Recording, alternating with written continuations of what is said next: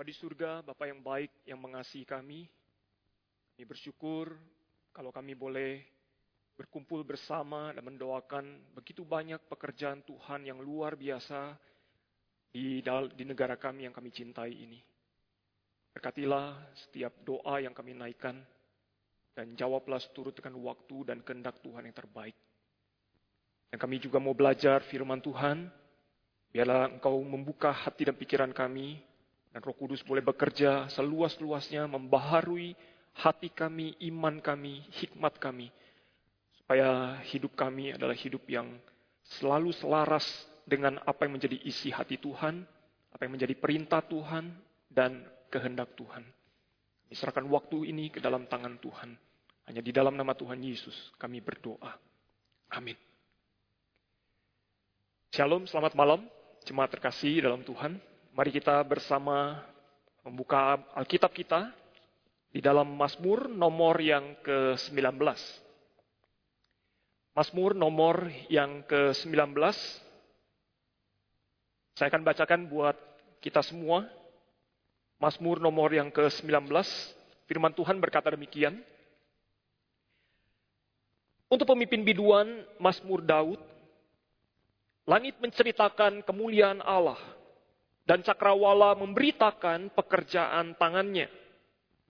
Hari meneruskan berita itu kepada hari, dan malam menyampaikan pengetahuan itu kepada malam. Tidak ada berita dan tidak ada kata. Suara mereka tidak terdengar.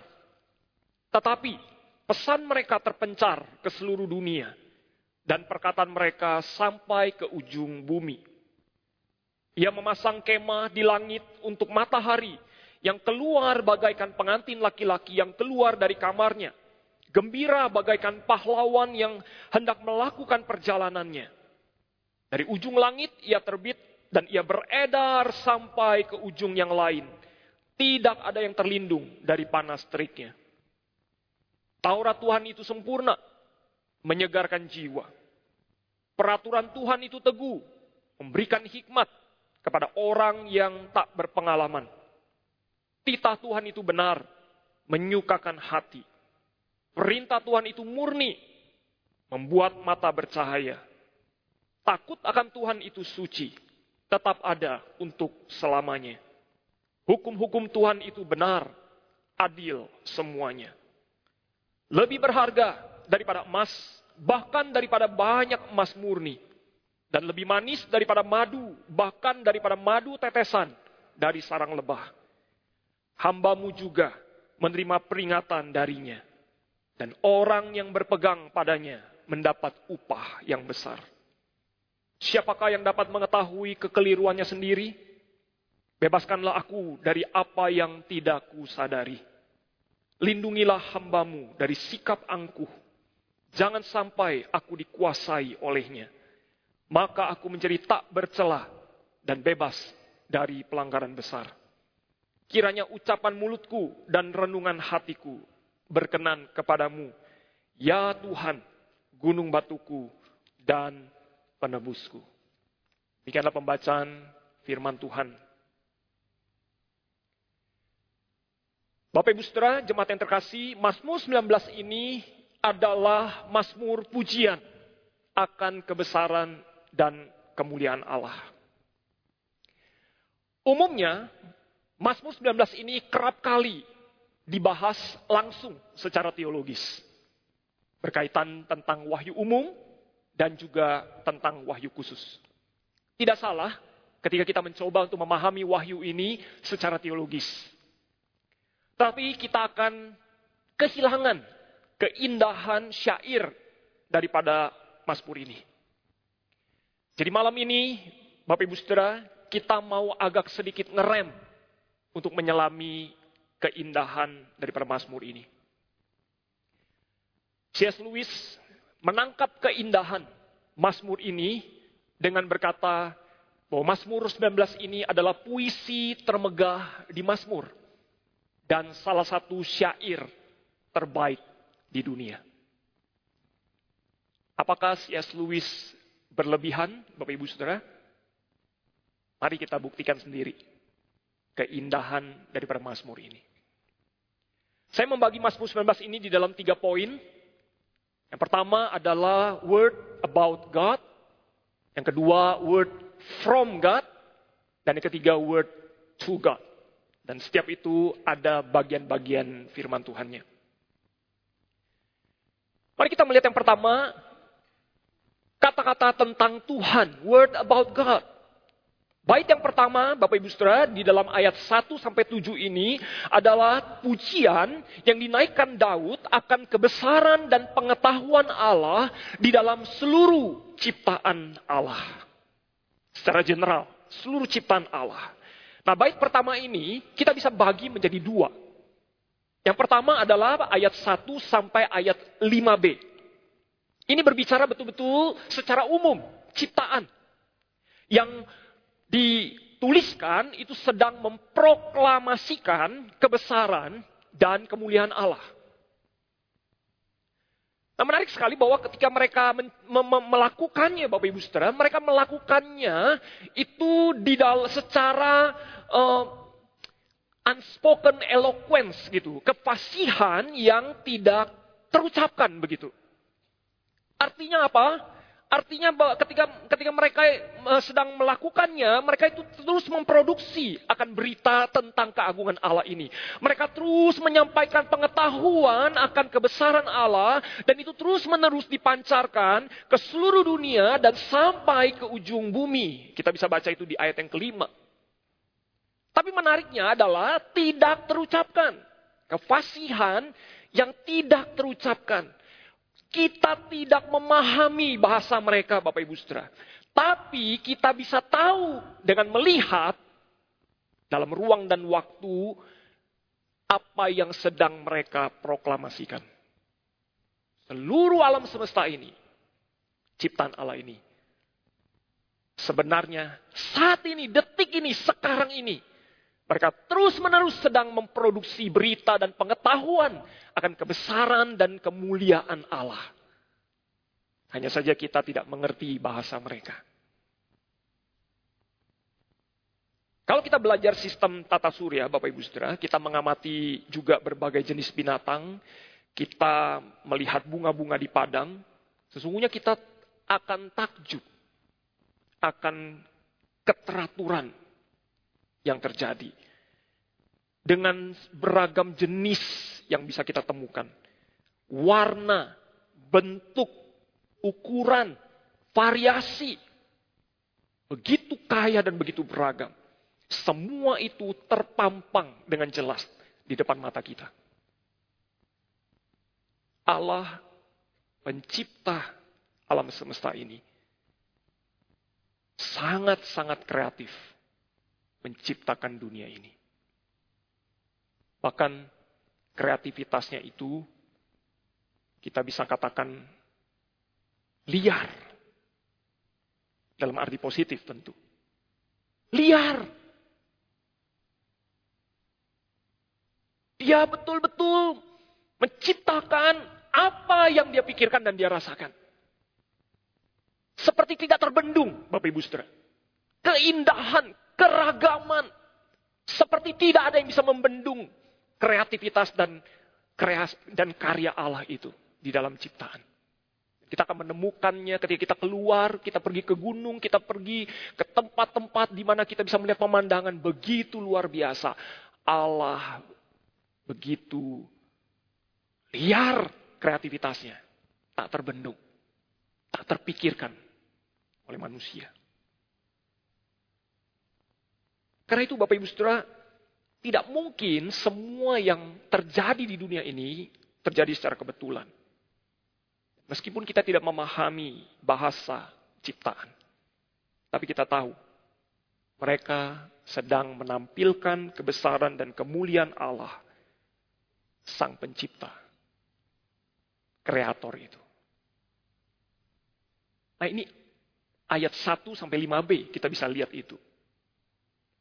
Nah ayat yang kelima C sampai ayat yang ketujuh, ya, mulai ayat 5C sampai ayat yang ketujuh, Bapak Ibu Saudara, dikatakan ketika dia memasang kemah di langit untuk matahari. Nah di sini menarik sekali sampai ayat yang ketujuh, Daud khusus berbicara tentang matahari. Kenapa matahari? Bapak Ibu Saudara.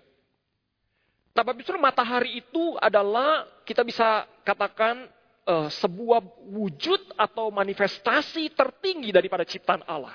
Tentu ini di luar daripada manusia. Ya. Artinya seluruh alam semesta, matahari itu Sesungguhnya kita bisa katakan seperti manifestasi atau wujud yang tertinggi daripada ciptaan Allah di seluruh alam semesta. Di luar manusia. Karena matahari itu digambarkan sebagai satu sumber terang dan kehidupan. Semua ciptaan, Bapak Ibu Saudara, bergantung kepada eksistensi dan kekuatan daripada matahari. Itulah mengapa Daud menggambarkan matahari dengan dua gambaran analogi. Yang pertama adalah pengantin laki-laki dan yang kedua adalah dikatakan pahlawan. Kalau dalam bahasa aslinya itu orang kuat, strong man, orang kuat. Nah pengantin laki-laki itu Bapak Ibu Saudara tentu kita tahu kalau kita sering menyaksikan pernikahan-pernikahan betapa gagah ketika pengantin laki-laki itu keluar. Betapa megah, betapa sukacita ya ketika dia eh, menyambut mempelai perempuannya tiba. Dan orang kuat juga kita bisa melihat bagaimana ketika orang dengan segala kekuatannya dia akan terkenal tidak mengenal lelah Bapak Ibu Saudara untuk melakukan perjalanan. Baik itu mau berjalan, mau lari sprint, mau maraton, frekuensi, durasi, kekuatan itu, kalau dia orang yang kuat, dia akan sanggup menempuh segala perjalanan. Demikianlah matahari. Kita tahu selalu keluar dengan gagahnya. Tampil di segala penjuru dunia tanpa pernah berhenti bersinar, tanpa pernah mengenal lelah, setiap hari menaungi panas terik matahari itu kepada seluruh ciptaan yang lain. Bapak Ibu, bukankah ini juga menggambarkan Allah kita? Alkitab Bapak Ibu Saudara penuh dengan pengertian teomorfik. Teomorfik itu maksudnya Allah itu sering dianalogikan memakai ciptaan. Misalnya kalau kita baca di Mazmur 84 ayat 12, dikatakan Tuhan Allah adalah matahari dan perisai. Yesus adalah gambar Allah yang kelihatan itu. Yesus adalah mempelai laki-laki. Dan kita gerejanya adalah mempelai perempuan. Wahyu pasal 1 ayat 16 dikatakan wajah Yesus bersinar-sinar bagaikan matahari yang terik. Kristus adalah terang dunia. Dia sumber kehidupan. Melalui karya salibnya, semua manusia mendapatkan berkat, mendapatkan keselamatan. Semua manusia yang percaya kepadanya dilindungi, dinaungi oleh karya keselamatannya. Bapak Ibu kalau seluruh ciptaan begitu gamblang memuji kebesaran dan kemuliaan Allah, mendisplay keagungan Allah meskipun tanpa suara. Terus pertanyaannya buat kita adalah bagaimana dengan kita yang merupakan ciptaan tertinggi dan diciptakan segala dan serupa Allah. Yang kata-kata atau suara kita bisa didengar. Apakah hidup kita adalah hidup yang memuji kebesaran dan kemuliaan Allah? Apakah orang-orang di luar ketika mereka melihat hidup kita, perkataan kita, karakter kita, perbuatan kita, mereka menemukan kita sedang mendisplay kebesaran dan kemuliaan Allah seperti apa yang sedang terjadi oleh seluruh ciptaan lainnya. Apakah mereka menemukan kita sedang mendisplay kebesaran dan kemuliaan Allah seperti yang Tuhan Yesus lakukan selama di dunia? Atau justru kita sedang mendisplay kehidupan, perkataan, perbuatan yang sebaliknya. Yang Tuhan inginkan. Bapak Ibu Saudara kita adalah surat Kristus yang terbuka. Jangan lupa itu.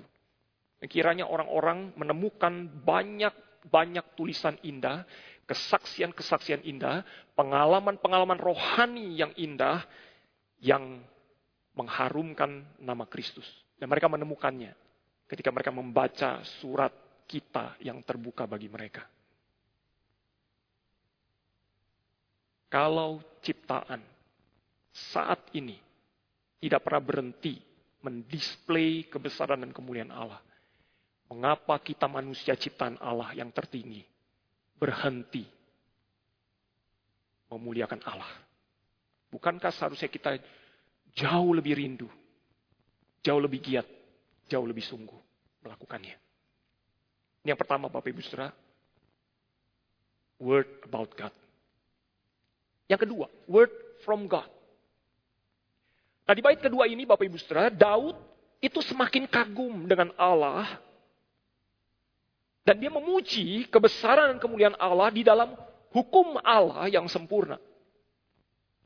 Nah ini kita sebut sebagai firman. Di dalamnya, dalam hukum ini terdapat kata, terdapat ucapan, terdapat pikiran, terdapat prinsip-prinsip Allah yang dapat dipahami di dalam bahasa manusia. Tentu saja kita sudah memilikinya di dalam Alkitab, dalam firman Allah. Daud menyebut Hukum ini dengan berbagai pengertian yang sinonim. Ada enam kali kita bisa baca, kita bisa temukan itu. Dan itu berurutan. Ada kata Taurat Tuhan, ada peraturan Tuhan, ada tita Tuhan, ada perintah Tuhan, ada takut akan Tuhan, ada hukum-hukum Tuhan. Enam pengertian yang sinonim. Di mana mengandung ucapan, kata, pikiran, prinsip Allah yang dapat dipahami di dalam bahasa manusia. Nah, ini bedanya dengan bagian yang pertama tadi. Melaluinya Bapak Ibu Saudara kita bukan hanya tahu ada pencipta, tapi kita tahu siapa dia dan apa yang dia kehendaki bagi kehidupan manusia. Nah, kita bisa perhatikan bahwa sebutan Yahweh itu baru muncul di ayat 8 Bapak Ibu Saudara. Allah memperkenalkan dirinya begitu personal kepada umatnya sebagai Yahweh, Allahnya melalui hukum ini. Nah di sinilah Bapak Ibu Saudara kita bisa memahami yang kita sering sebut sebagai special revelation atau wahyu khusus. Sedangkan ayat-ayat sebelumnya yang tadi kita baca kita sebut sebagai general revelation, wahyu umum. Nah apa sifat-sifat daripada hukum Allah ini Bapak Ibu Saudara? Kita bisa menemukan itu di ayat 8 sampai ayat yang 10. Ya, secara berurutan juga di situ dikatakan bahwa hukum Allah ini sempurna, komplit. Tidak perlu ditambahkan oleh apa pun juga. Karena melalui hukum ini, melalui perintah ini, melalui titah Tuhan ini, melalui Takut akan Tuhan ini, melalui peraturan ini, melalui firman ini, Bapak Ibu Saudara, kita dapat dituntun kepada keselamatan melalui iman kepada Kristus Yesus. Dan itu cukup hanya melalui ini. Kita tidak membutuhkan usaha, perbuatan baik, amal, puasa, dan seterusnya, Bapak Ibu Saudara. Tetapi melalui kebenaran firman Allah, kita dapat dituntun kepada keselamatan di dalam Kristus Yesus. Dan itu cukup.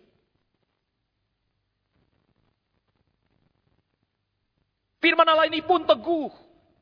Dapat diandalkan pada waktu kita membacanya di dalam setiap musim kehidupan kita. Firman Tuhan ini benar, lurus. Dia tidak bisa dipatahkan oleh pemikiran manusia, terpandai sekalipun. Dan itu sudah terbukti sampai hari ini Alkitab tetap teguh berdiri. Dan tanpa perlu dibela, firman Tuhan dia bisa membela dirinya sendiri. Tapi kita bersyukur bukan bahwa kita dipanggil menjadi rekan sekerja Allah, memberitakan dan membela iman kekristenan di dalam firman Tuhan. Tapi kita tahu bahwa Alkitab cukup dan dia bisa membela dirinya sendiri. Firman Tuhan juga murni. Saking murni sampai menyilaukan dan menerangi mata rohani dari para manusia yang hidup dalam dosa. Tidak ada yang tersembunyi dari firman Allah. Firman Allah itu suci. Tidak ditemukan cacat sedikit pun. Itulah kita mengenal namanya ineransi, ketidakbersalahan daripada Alkitab. Firman Tuhan itu adil sepenuhnya, semuanya. Dia tidak akan tergoyahkan segala rencananya. Karena semua datangnya, asalnya dari Allah yang kehendak dan karakternya itu sempurna. So, inilah firman Allah yang diberikan kepada kita. Dan setiap orang yang memegang firman Allah, yang membaca dan merenungkannya, dan melakukannya, jiwanya kita dikatakan akan disegarkan. Hikmat yang diberikan akan mengalahkan hikmat dunia. Hati akan penuh dengan sukacita. Dan mata rohaninya, dia akan melihat Allah. Dia akan menemukan siapa Allah dan juru selamat dalam hidupnya.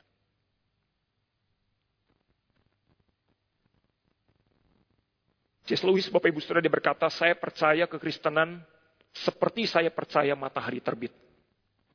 Bukan karena saya dapat melihatnya, tapi karena dengan dengannya saya dapat melihat segala sesuatu. Ya. Saya percaya kekristenan seperti saya percaya matahari terbit. Bukan karena saya dapat melihatnya, tetapi karena dengannya saya dapat melihat segala sesuatu. So, dengan kata lain, kalau boleh saya simpulkan di dalam bagian ini, firman Allah di dalam hidup kita sanggup mengubah, sanggup mentransformasi kehidupan manusia yang berdosa. Manusia yang hidup dalam kegelapan yang terhilang menjadi baru, menjadi penuh dengan sukacita dan pengharapan dan damai sejahtera. Firman Allah yang kita punya sangat berharga dan harus kita simpan di dalam hati kita. Daud berkata firman Allah lebih berharga daripada emas. Karena emas dapat membeli makanan di meja, Bapak Ibu Saudara. Tapi emas tidak dapat memberikan persekutuan di meja makan. Emas dapat membeli rumah, tapi emas tidak dapat membeli kehangatan keluarga. Emas dapat memberikan perhiasan yang mewah bagi seorang wanita. Tapi emas tidak dapat memberikan cinta kasih yang diinginkannya. Semua dapat diberikan di dalam firman Allah. Daud memulai Mazmur ini dengan Allah sebagai pencipta yang pengetahuannya tak terbatas, Bapak Ibu Saudara. Yang kreativitasnya tak terbendung. Yang maha kuasa, dan itu memberikan keyakinan kepada kita bahwa firman, bahwa perkataannya sempurna. Keluar dari pengetahuannya yang tak terhingga. Dan itu tidak dapat dipungkiri. Keandalannya dapat dipercaya. Ibu Saudara menghadapi dunia yang tidak menentu, kita membutuhkan firman Allah. Yang selalu dapat dipercaya dan diandalkan. Allah kita Allah yang setia di dalam semua janji-janjinya. Maka di tahun 2024 ini kita mau lebih berkomitmen hidup di dalam firman Allah.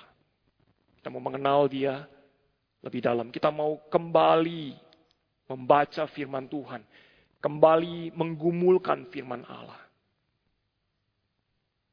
Bapak Saudara, banyak orang Kristen sudah bertahun-tahun ikut Tuhan, sudah belasan tahun bahkan, bahkan ada yang sudah puluhan tahun ikut Tuhan. Tapi masih bergumul membaca firman Tuhan dengan baik. Betul ya? Masih bergumul. Bukankah seharusnya Bapak Ibu Saudara kita bukan lagi bergumul baca atau tidak baca firman Tuhan lagi. Tapi kita mau bergumul bagaimana saya bisa mengerti firman Tuhan lebih dalam. Bagaimana saya bukan lagi hanya sekedar membaca, menghabiskan satu tahun seri Alkitab. Tapi saya betul-betul mau memahami satu kitab selama beberapa bulan. Pernah Bapak Ibu Saudara mencoba untuk melakukannya? Misalnya misalnya dengan surat Yakobus, Bapak Ibu Saudara, kita mau bertekad dan berkomitmen. Tuhan saya ingin mengerti surat Yakobus selama tiga bulan. Saya akan baca, saya akan saat teduh dengan kitab Yakobus setiap hari. Saya akan diskusi, saya akan saya akan praktekkan apa yang kitab Yakobus katakan. Saya akan evaluasi, saya akan baca komentari, saya akan dalami kata-kata yang yang yang rumit. Selama tiga bulan saya berkomitmen. Saya tidak hanya ingin membaca Alkitab sambil lalu. Yang penting baca Alkitab. Yang penting setiap hari satu pasal, dua pasal. Tapi nggak ngerti apa artinya. Tapi kita mau berkomitmen selain saya ingin menghabiskan satu tahun membaca Alkitab penuh. Saya ingin mendalami satu dua kitab selama satu tahun. Itu komitmen kita. Itu baru kita mau bertumbuh di dalam Tuhan. Di dalam pengenalan yang benar akan firman Allah. Hingga suatu hari kita bisa mengajarkan firman ini yang kita gumulkan selama beberapa bulan ini kepada orang lain orang Kristen yang sudah lama ikut Tuhan, tidak boleh hanya membaca Alkitab saja. Dia harus mengajarkan firman Tuhan. Baik di dalam keluarga, baik di dalam komunitasnya, dia harus mengajar firman Allah. Dia bukan hanya membaca saja, tapi dia harus mengajar firman Allah. Saya percaya anak-anak kita sangat menantikan pengajaran kita di rumah. Mereka haus dan lapar akan firman Allah. Tapi kita nggak ngerti bagaimana cara melakukannya. Mulai. Kalau tidak dimulai, kapan lagi? Tahun demi tahun berlalu. Pergumulan kita tetap sama. Baca, nggak baca Alkitab. Habisin satu tahun. Bergumul. Tapi kita tidak pernah bertumbuh di dalam pengenalan yang benar akan firman Allah. Terakhir, word to God. Sisa ayat terakhir ini merupakan respon daripada Daud atas segala karya Allah di dalam hidupnya. Daud berdoa, Bapak Ibu dalam hal ini. Dia memohon beberapa hal yang dia mohonkan. Dia memohon segala dosa di masa lalu Tuhan tolong hapuskan. Ada banyak hal yang Daud rasa dia tidak sadari mungkin. Tapi dia juga bukan hanya berdoa buat Tuhan menghapus dosa di masa lalu. Bebaskanlah aku daripada apa yang tidak kusadari, kata dia. Tapi Tuhan, cegahlah aku berbuat dosa di masa depan. Lindungilah hambamu dari sikap angku. Jangan sampai aku dikuasai olehnya. Dan yang ketiga, supaya Tuhan memelihara jalan hidupnya. Selalu menyenangkan hati Allah. Maka aku menjadi tak bercela dan bebas dari pelanggaran besar. Bapak Ibu perhatikan, ya perhatikan. Permohonan-permohonan Daud kepada Allah ini sama sekali tidak ada hubungannya dengan materi dan kekuasaan. Tidak ada. Meskipun Daud sadar siapa Allah, pencipta langit dan bumi, pemelihara kehidupan daripada manusia, apalagi terhadap umat tebusannya. Tapi Daud tidak memohon akan harta dan kekuasaan kepada Allah. Tapi doa dia kepada Allah. Tuhan tolong supaya hidupku selalu menyenangkanmu. Seperti lagu tadi kita nyanyikan. Menyenangkan hati Tuhan. Seumur hidup kita. Bapak Ibu pengetahuan Daud akan Allah yang benar ini justru semakin membuat dirinya merasa hina dan berdosa. Dan saya rasa inilah respon yang sangat tepat dari seorang anak Tuhan yang mengasihi Tuhan. Dia tahu apa yang paling bernilai dan berharga yang perlu diminta kepada Tuhan. Dia tidak sembrono meminta kepada Tuhan, dia tidak sembarangan berdoa, dia tahu apa yang paling berharga. Itu hidup dipimpin Tuhan, selalu menyenangkan hati Tuhan. Tapi surah apa respon kita setelah kita mengenal siapakah Allah kita? Apa respon kita setelah kita menerima anugerah keselamatan yang dikerjakan Tuhan Yesus di kayu salib? Apa yang akan menjadi doa-doa kita? Apa yang akan menjadi kerinduan kita? Apa yang akan menjadi visi kita? Apa yang akan menjadi tujuan hidup kita? Apa yang akan menjadi ambisi kita? Apakah semua adalah supaya nama Tuhan, hanya nama Tuhan, bukan nama kita, hanya nama Tuhan yang ditinggikan dan dimuliakan. Mari kita berdoa. Firman-Mu sudah kami pelajari Tuhan. Biarlah beberapa pertanyaan, beberapa perenungan kami bawa pulang, disimpan dalam hati kami, kami renungkan bersama dengan Tuhan, bersama dengan firman-Mu, dan Tuhan mendapati kami hamba yang setia, mau melakukan firman Tuhan. Berkati jemaat-Mu di tempat ini Tuhan. Dalam nama Tuhan Yesus kami berdoa. Amin. Tuhan memberkati.